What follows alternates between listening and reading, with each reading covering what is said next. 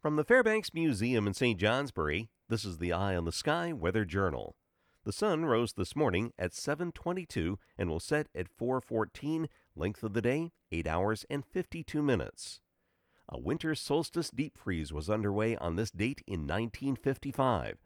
Three consecutive mornings from the 21st through the 23rd brought record low temperatures statewide. Burlington and Montpelier both bottomed out at 22 below zero, Montpelier's coldest so early in the winter. St. Johnsbury sunk to minus 29, while Westburg headed the list with an Arctic 33 below zero. No sub zero weather like 1955 in store for this year's winter solstice, which occurs tomorrow at 4:48 in the afternoon. We'll see lots of clouds through the north and mountains, partly sunny south and in the broader valleys west, with temperatures today in the 20s to lower 30s.